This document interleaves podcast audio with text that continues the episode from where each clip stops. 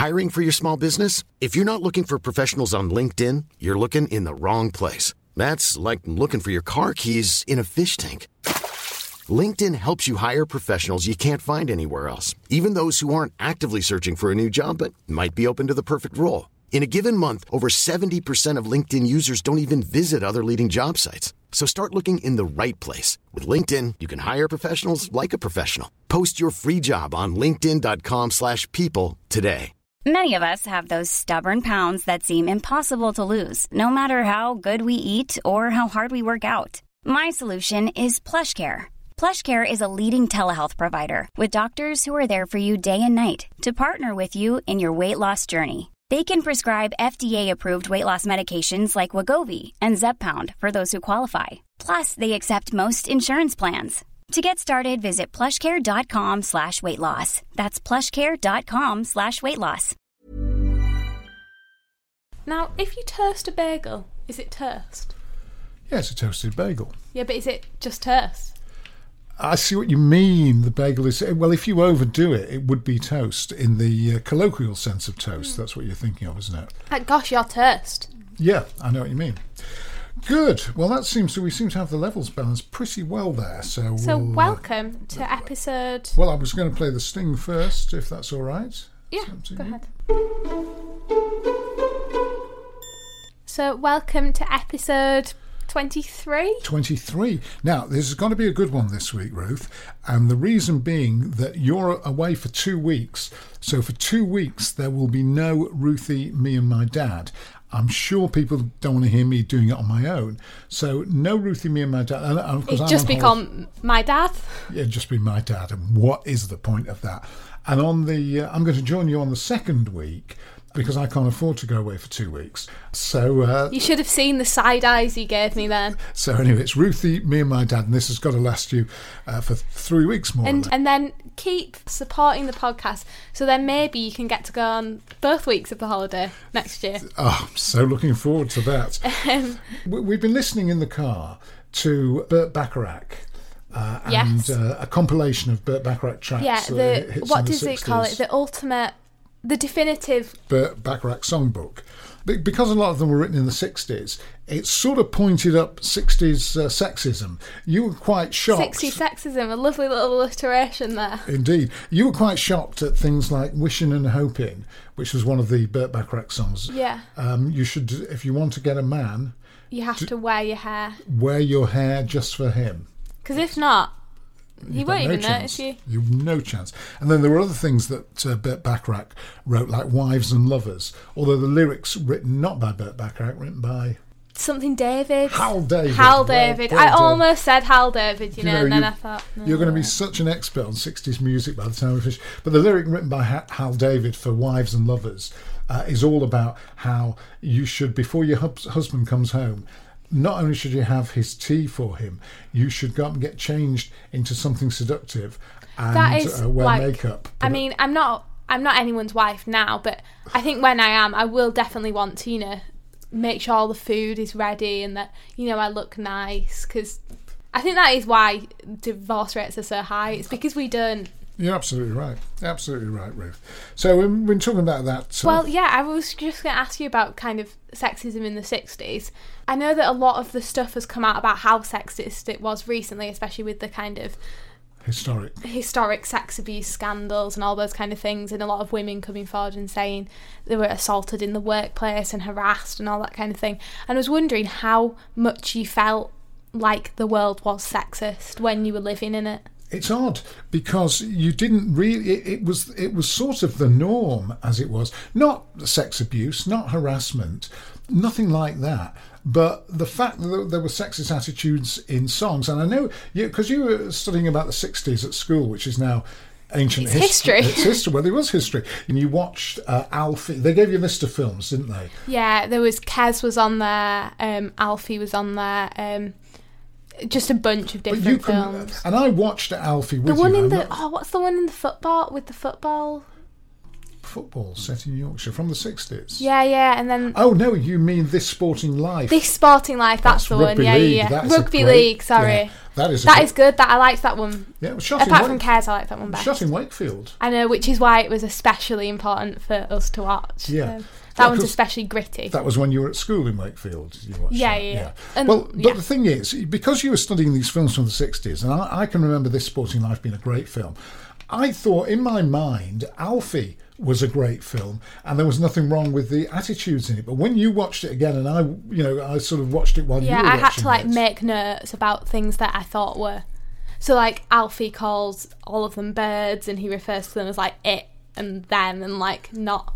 Well, I, I wasn't notice that. That's what I mean about the '60s. Didn't for one minute think there was anything wrong with it particularly, but watching it now, I was quite shocked. But I'm always interested to see how other people tackle the generation gap. So I want to know, you know, because I'm trying to flog this podcast to death. Mm-hmm. It's a social say. experiment. As- and uh, interested to know that the Times did a father and daughter whole feature there.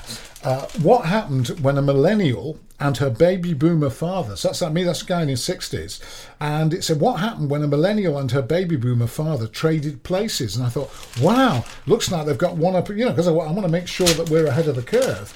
And it's absolute nonsense. They trade places, it says. All that happens is she has an instant coffee like he drinks at home with two two spoonfuls of Nescafe and some uh, coffee creamer.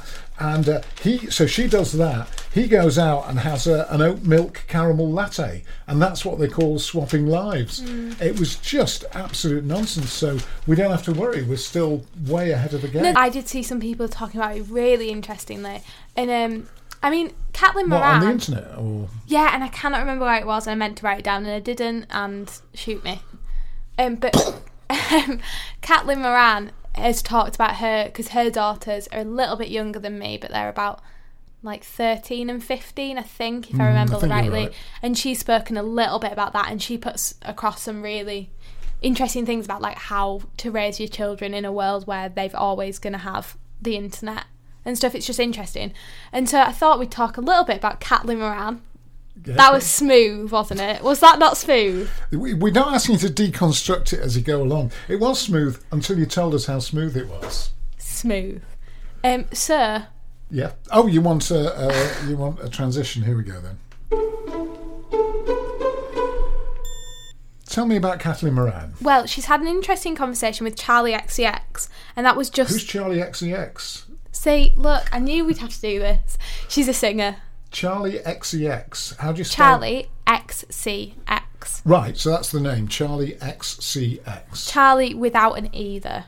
It's just C H A R L I. Oh, that's understood. Obviously, without an E, that would be so uncool. So it's Charli XCX. Yeah, and so they were having an interesting discussion about like female nudity in art and kind of about the male gaze, which I, I think is something that feminism is sort of tackling at the moment. It's quite a it subject. The male gaze. Yeah. This is just men looking at women. Yeah, but in sort of m- women being portrayed in art for men to look at. So Ah, right. It- it's so we're not like- talking about women walking down the street or building site workers uh, whistling at them. We're no, no, that's that. like that's like catcalling. It more of sort of in art, women are portrayed for men to look at. Yes, sort but of thing. uh, if you're talking about women, naked women in art, you're talking about things like Rubens and those sort of uh, sort of, but then kind of the French Renoir. So impression- like I thought the most interesting thing about this was it wasn't an article or anything. It was text messages that were screenshot and put on Instagram story. So this is just an extract of it. Charli XCX said to Caitlin Moran, Would you ever pose nude for a photograph or a painting? Caitlin Moran said, I've been very, very firm that I'm going to be one of those kinds of women who keep their clothes on. I've spent since I was 18 being asked to do tasteful nude shoots for magazines and newspapers and documentaries, all of them saying things like, You speak the naked f- truth, which is why we think pictures of you being naked would be so powerful. To which I re- would reply, George Orwell managed to speak the naked truth whilst wearing trousers, so I suspect I can too. I wondered whether people in I guess like the 80s, so when you're a bit older, whether women were allowed to kind of pose nude for photographs and stuff like that, or whether that's kind of a really new thing for women to be on stage and be quite like Lady Gaga and Katy Perry and stuff. They're always wearing like barely any clothes. That's and I not a new whether thing. that Not a new thing. In fact, that's hardly changed. And I can remember going to see movies like Savage Messiah, which was a Ken Russell movie. Uh, Helen Mirren, totally naked, you know, completely naked. Helen Mirren. Helen Mirren uh, walked. Scandalous. Yeah, well, this is Helen Mirren when she was in her twenties. The, the film was made in uh, probably late sixties, early I thought Helen Mirren had always been like 65. No, interesting enough, Helen Mirren was a young woman once. Who She knew? was, she was a young woman when I was a young man. No, I did know that uh, actually because I'd seen her on Graham Norton with Liam Neeson because they used to date, didn't they? They used to go out and Did stuff. they? Yeah, they know lived together for like a year and a half. Oh, did they really? Yeah, yeah. Well, something I didn't know. Well, But anyway, Helen Mirren did, was completely naked. A long scene in not. It was it was quite a shocking naked scene at the time because whereas you often saw nudity in films, this was a mainstream movie, and she wasn't just naked. She walked. I don't know why I remember this so clearly, but she walked down a flight of stairs and towards the camera. Totally naked from Totally head to foot. Helen Mirren, yeah, very famous naked scene. In fact, this if you want to look at um, sort of everyday sexism from the 70s, there is an interview on the internet, which is on YouTube, which Helen Mirren did with Michael Parkinson. And he did this interview where all he was interested in was asking her about taking the clothes off and Yeah. the fact that she had uh, quite large breasts. And it's quite embarrassing. So, as I've said, this is your last chance for a couple of weeks to hear Ruth's uh, Leeds accent. Your charming voice, I didn't even realise I spoke in it. I didn't, like, honestly, did not think I had an accent. the amount of mail and tweets I get saying they love your Leeds accent, especially from expats from Yorkshire. They love your Leeds accent. They all find it very charming. I didn't realise I had an accent. You're not going to hear it. I uh, thought I was RP. You're not going to hear it for a, for a fortnight. So I thought I might ask you about this.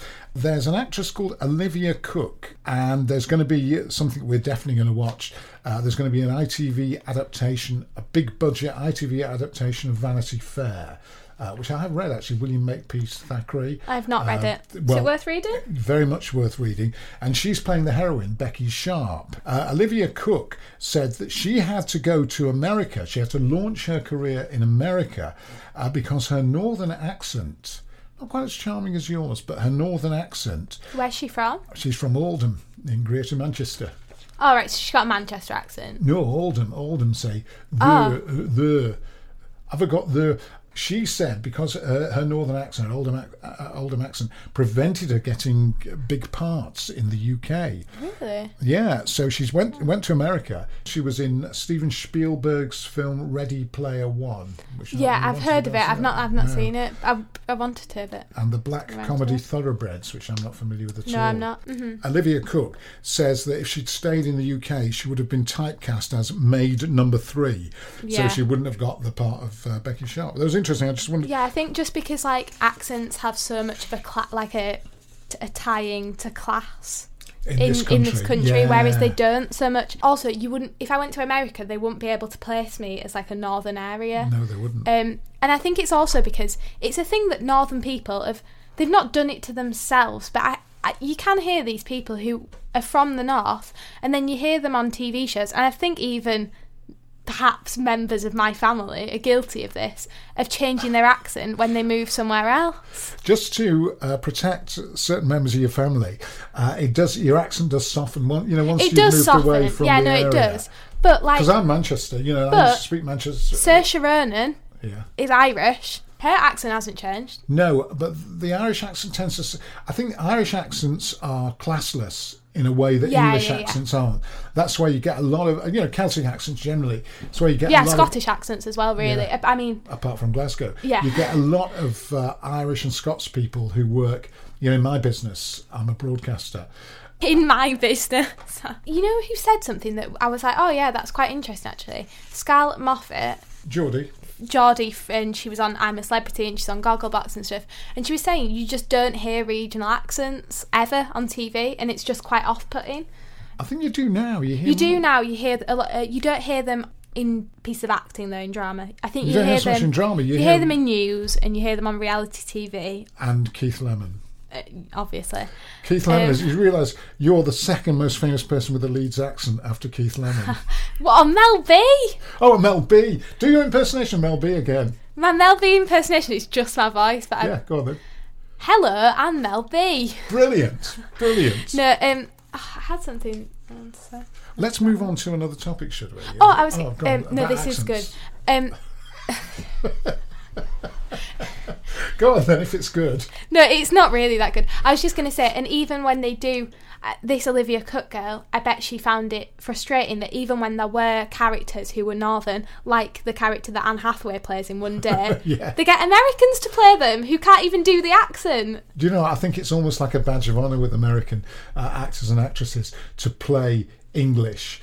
Yeah, but that wasn't even English. That was such a specific English accent, and she just She almost ju- got it in parts. in in parts she it was almost okay but it was the fact that it's important to that character that she's from leeds and because she's northern and she's not as posh as him Do you know what I might do? I might ask my personal Oh. friend David Nicholls if he objected to Anne Hathaway in the movie because I suspect when he says personal friends he means they're friends on facebook I, I suspect David Nicholls would have been happy to have some, and there are a lot of lots of actresses with uh, Leeds accents. You know, all Yeah. the actresses from the Leeds Playhouse and places, and Maxine Peake. But to flog, but he was Yeah. probably even happier when they put Anne Hathaway in. Became a bigger movie, and he got. i get that i do it. get it like i understand that you need someone who's famous to sell a shirt and like it really does help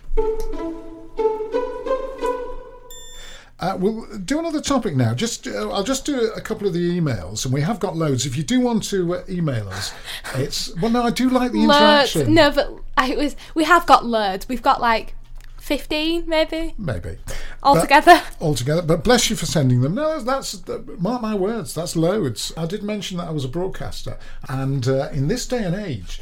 Who sits down and writes an email? You've got text, you've got Snapchat, you've got WhatsApp, you've got tweets, you've got Facebook messages, you've got all that. Uh, these people, and bless them, have sat down and written us a email. So if you do want to email us, and you know we are appreciative of it. You were you were mocking me for not being appreciative, just sending uh, one word replies. You're the one that's not appreciative. So sit in the corner for five minutes. well yeah Uh, it's if you do want to send us an email, and we do. appre- I do appreciate it. i it. appreciate it too i've been It's- replying Yes, you have. I have, in fairness. Uh, Martin and Ruth podcast at gmail.com. So it's Martin and Ruth podcast at gmail.com, which is the address to which Neil Vicker has kindly uh, written. Uh, we were asking we were talking catchphrases last week. Very important. Uh, a lot of You- people have made me aware Yes. that it's not my catchphrase. you wanted your new catchphrase to be You're not wrong there. But unfortunately, uh, it was in an Alan Partridge show. I mean, you may have, and, it, and it's actually before your time. So I've not heard that. No. I've just because you're not really that familiar with Alan Partridge. Are no. you? I've I've. I didn't No. even know he was was Alan Partridge. Well, to be honest, I thought Alan Partridge and Steve Coogan were separate people. No, Person. it's a character played by uh, Steve Coogan, and he did a show called Knowing Me, Knowing You on the TV, and he had uh, a guest. It was like a spoof chat show. Had a guest called Keith Hunt, played by Patrick Marber, and Keith Hunt in this show said, "Am I right?" And all the audience said, "You're not wrong." So you've you've stolen somebody else's catchphrase. Thank you, Neil Vicker, for pointing that out to us. However, Alan Holford in the emails has raised another interesting topic. This is the guy you replied to. Because you were talking about drugs last week, and you were saying, yes, we, we both agreed on legalising cannabis, but you said more serious drugs ought to be still illegal. And he says, I do disagree with Ruth regarding not legalising all recreational drugs, as some of them are very dangerous, you said. All the evidence suggests this is exactly why you should legalise them because of the, the danger of them. When the purity and access to dosage can be controlled by government, perhaps with purchase access being allowed via a special ID card, etc., that would make them safer. He, he says, as a vet, uh, we use methadone daily in old patients. I mean, he doesn't mean the owners; he means the actual. Yeah, yeah. He just he's just puts down like him with Harold Wilson. Was he the one who put down old people? Harold, no, Harold Shipman. Harold Shipman. It's a good job we're doing this podcast because you're learning all sorts Harold Wilson was the Prime Minister, wasn't he? Harold Wilson was the Prime Minister, born in Huddersfield, MP for Huyton, Prime Minister in the 1960s. Was um, There's a statue of him outside Huddersfield, Huddersfield train station. Yes, there is. That's right. Yeah. Harold Shipman put down old people. Put down old people. Alan Holford, who sent us an email, doesn't put down old people. At least, certainly not. Maybe he's not. he's he doesn't admitting to it. actually specify. No, he doesn't, and he does have the drugs that could do that. He says, as a vet, we use methadone daily in old patients, i.e., old pets, and we do so safely. He says uh, the safety margin is still wide, and th- I think his main point is that if these dangerous drugs were legalised, you could control the drugs for, uh, by with dosage and stuff, which is kind of a similar vein as to helping people with heroin addictions by giving them clean needles. He's right that it, it would reduce crimes, it would re- reduce things like people trafficking. Probably, but you don't actually know that. Like, I think you do. there's not. so much crime is heroin based. But then, would you legalise all drugs? I just. I think so. I think so. You know, I mean, there would have, but it's not going to happen because nobody in Parliament dare say it. It's a driving force behind criminals wanting to co-opt others into gangs. Yeah, with And the we've- gang stuff. Yeah, and we're seeing this thing now. County lines have seen that where they're getting youngsters to go out into county Oh, towns. yeah, and, yeah, yeah. and do that Um, sort of thing. Yeah, and uh, and also that you spend so much police officers have to spend so much time with drug related crime. Um, but then he says the stuff about purchase being allowed via a special ID card with retinal scan, stroke fingerprint at chemist. I hate the idea of anything that do- has a universal system of ID cards or fingerprints. Just gives me the heebie-jeebies. Well, I think that's Because if you've seen, if you've read um, The Handmaid's Tale, well, I know dystopian fiction. There's all that sort of stuff. Uh, Yeah, but in The watch- Handmaid's Tale, that's how they get them because then they can control your money and what you have access to and your medication and all that kind of stuff just because they've got everyone's fingerprints and then you can start framing people for things they don't. I don't like it. yeah, Don't well, like it, Alan. No, I, I, I can see that is a that is a real problem, and I think it's a really valid. Uh, I mean, I think two things: one, you've probably read too much dystopian fiction; two, it's something that that does that does frighten people. Hiring for your small business? If you're not looking for professionals on LinkedIn, you're looking in the wrong place. That's like looking for your car keys in a fish tank. LinkedIn helps you hire professionals you can't find anywhere else, even those who aren't actively searching for a new job but might be open to the perfect role. In a given month, over 70% of LinkedIn users don't even visit other leading job sites. So start looking in the right place. With LinkedIn, you can hire professionals like a professional. Post your free job on linkedin.com/people slash people today.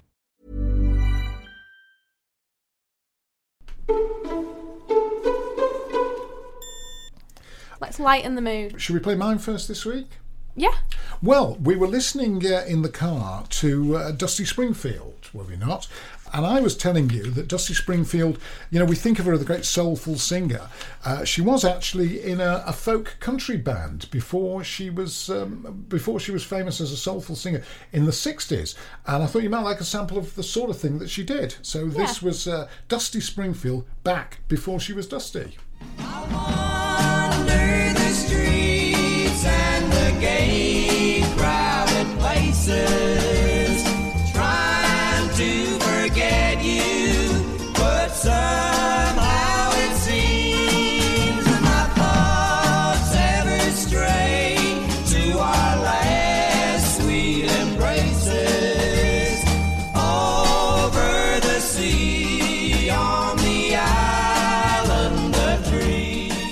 Just slightly more than 20 seconds for review purposes. Uh, that was the Springfields and their big hit. They did a couple of hits uh, in 1961, so way before uh, it's pre Beatles pop. You know, I'm a bit of a lover of pre Beatles pop.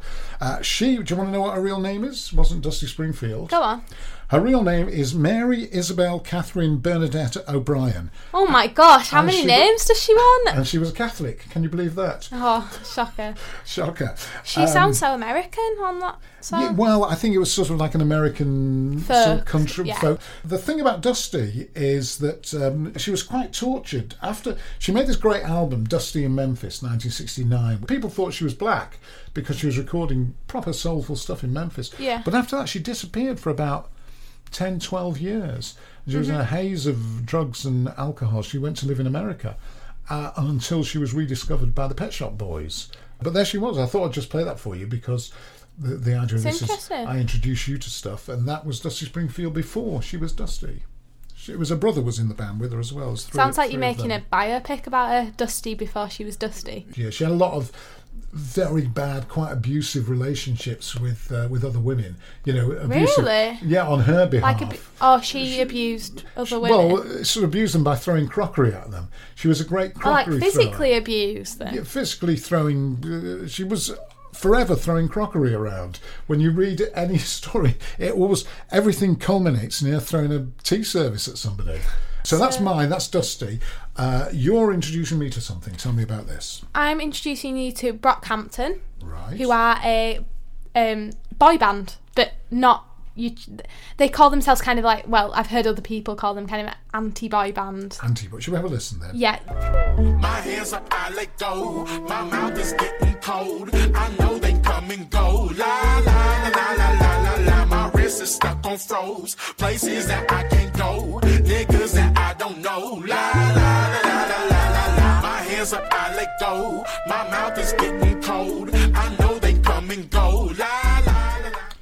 See, to me, Brockhampton is a town in the Cotswolds. You know, I can remember the Brockhampton County Fair. Uh, surprisingly, they're not from the Cotswolds. Don't- Brockhampton isn't a town in the Cotswolds, it sounds like it should be. so that was. But it's only one guy on the on the video. no, no, it's not, Dad. Ah, the bit that There's I a whole saw. bunch of them. Right. You I must just saw- watched a bit of the video. Well, I saw that bit where it was the guy, just a black guy, sort of rapping. Are they, are they all black? yeah, yeah, they're, they're a black boy band. Is that just pop, or would you describe it as No, I kind of describe it in that rap pop area. That was the song 1999 Wildfire. Yes, it was. Um, which is not their most popular song at all, and it's probably not their best song either.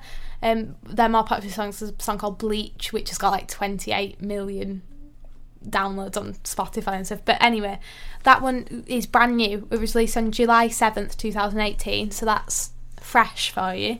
Um, and fresh, ladies and gentlemen? Although this podcast does have to last people two weeks. Yeah, so it won't be so won't be fresh. so when you- No, yeah. it won't. and all the songs will be on Spot our Spotify, which you can type into Spotify Ruthie, me and my dad to get the playlist, or just Martin and Ruth, and that'll bring you to our account and then the playlist. Wait no longer, Love Island fans. Uh, what's been going on? The other night, I was uh, struck by the way you you'd been watching. I was sitting in the kitchen. You'd been in the living room watching Love Island, and you came out and you said that was great television. It is good TV. I didn't say television though. TV. All right, you said that is great TV. You know, It is good TV. Like if you did watch it, I don't think anyone can disagree with the fact that it's good TV. What, it's what so entertaining. is- what was so entertaining And about it's the one you it's well watching the other- edited as well. All right, what was the so entertaining So- about the one you watched the other night? I've turned on Georgia. I know you hate Georgia. I hate Georgia now. No, but I, in the last podcast, I'm pretty sure I was singing Georgia's praises, and now I'm. well, I do because I. I'm I almost. I almost like Megan.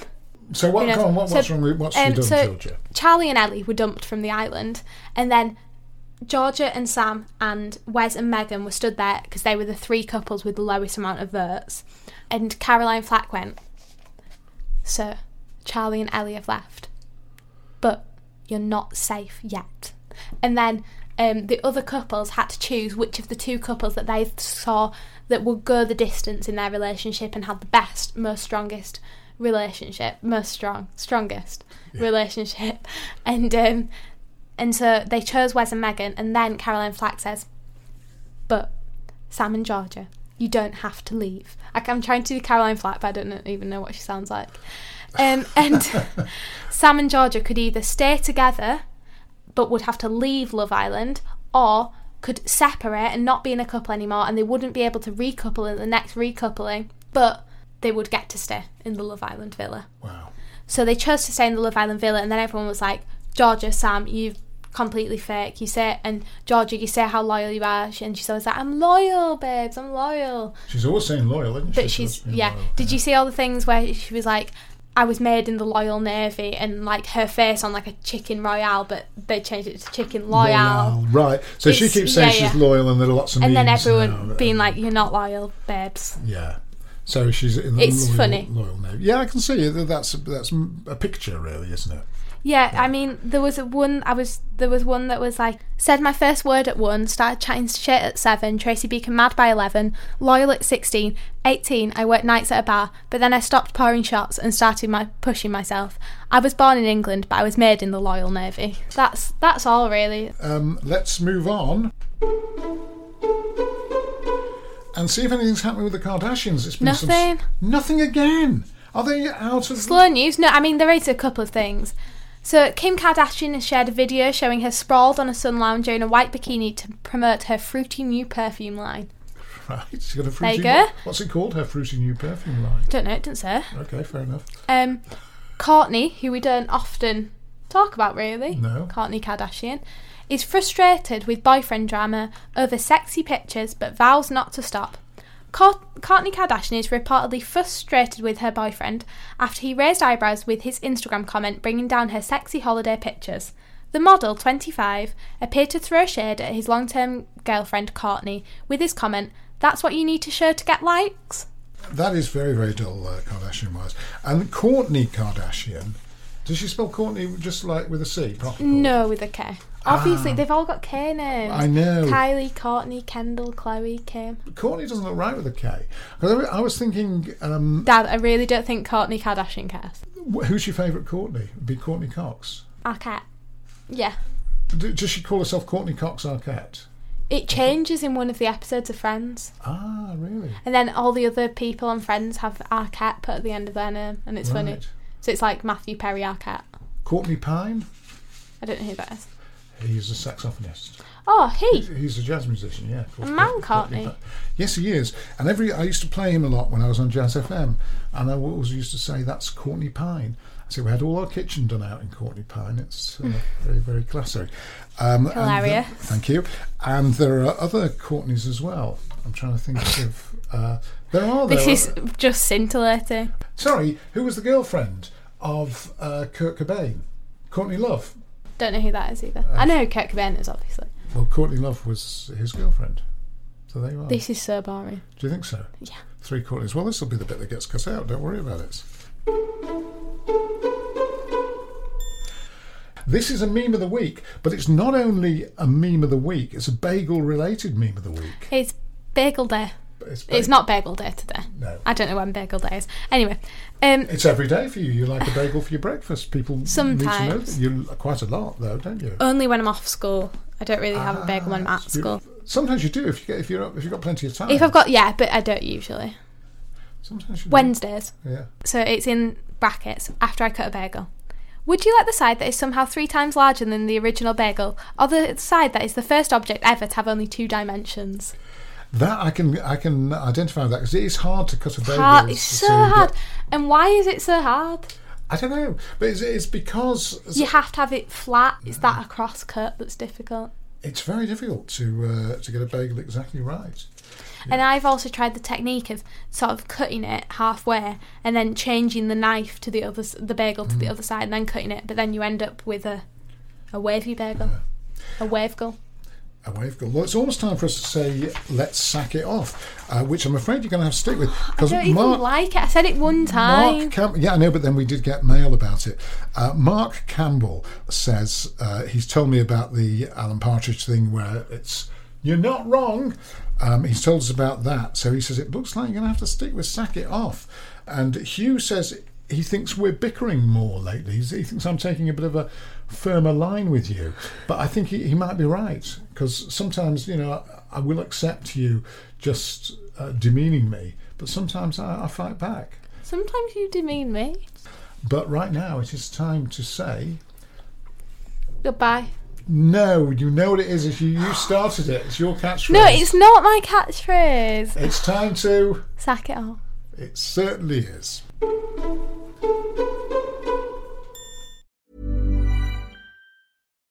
When you make decisions for your company, you look for the no brainers. And if you have a lot of mailing to do, stamps.com is the ultimate no brainer. It streamlines your processes to make your business more efficient, which makes you less busy.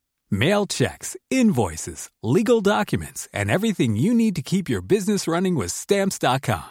Seamlessly connect with every major marketplace and shopping cart. Schedule package pickups and see your cheapest and fastest shipping options from different carriers. With rates up to 89% off USPS and UPS rates. And with the Stamps.com mobile app, you can take care of mailing and shipping wherever you are. Make the same no brainer decision as over 1 million other businesses with Stamps.com. Sign up with Code PROGRAM for a four week trial, plus free postage and a free digital scale. No long term commitments or contracts. That's Stamps.com. Code PROGRAM.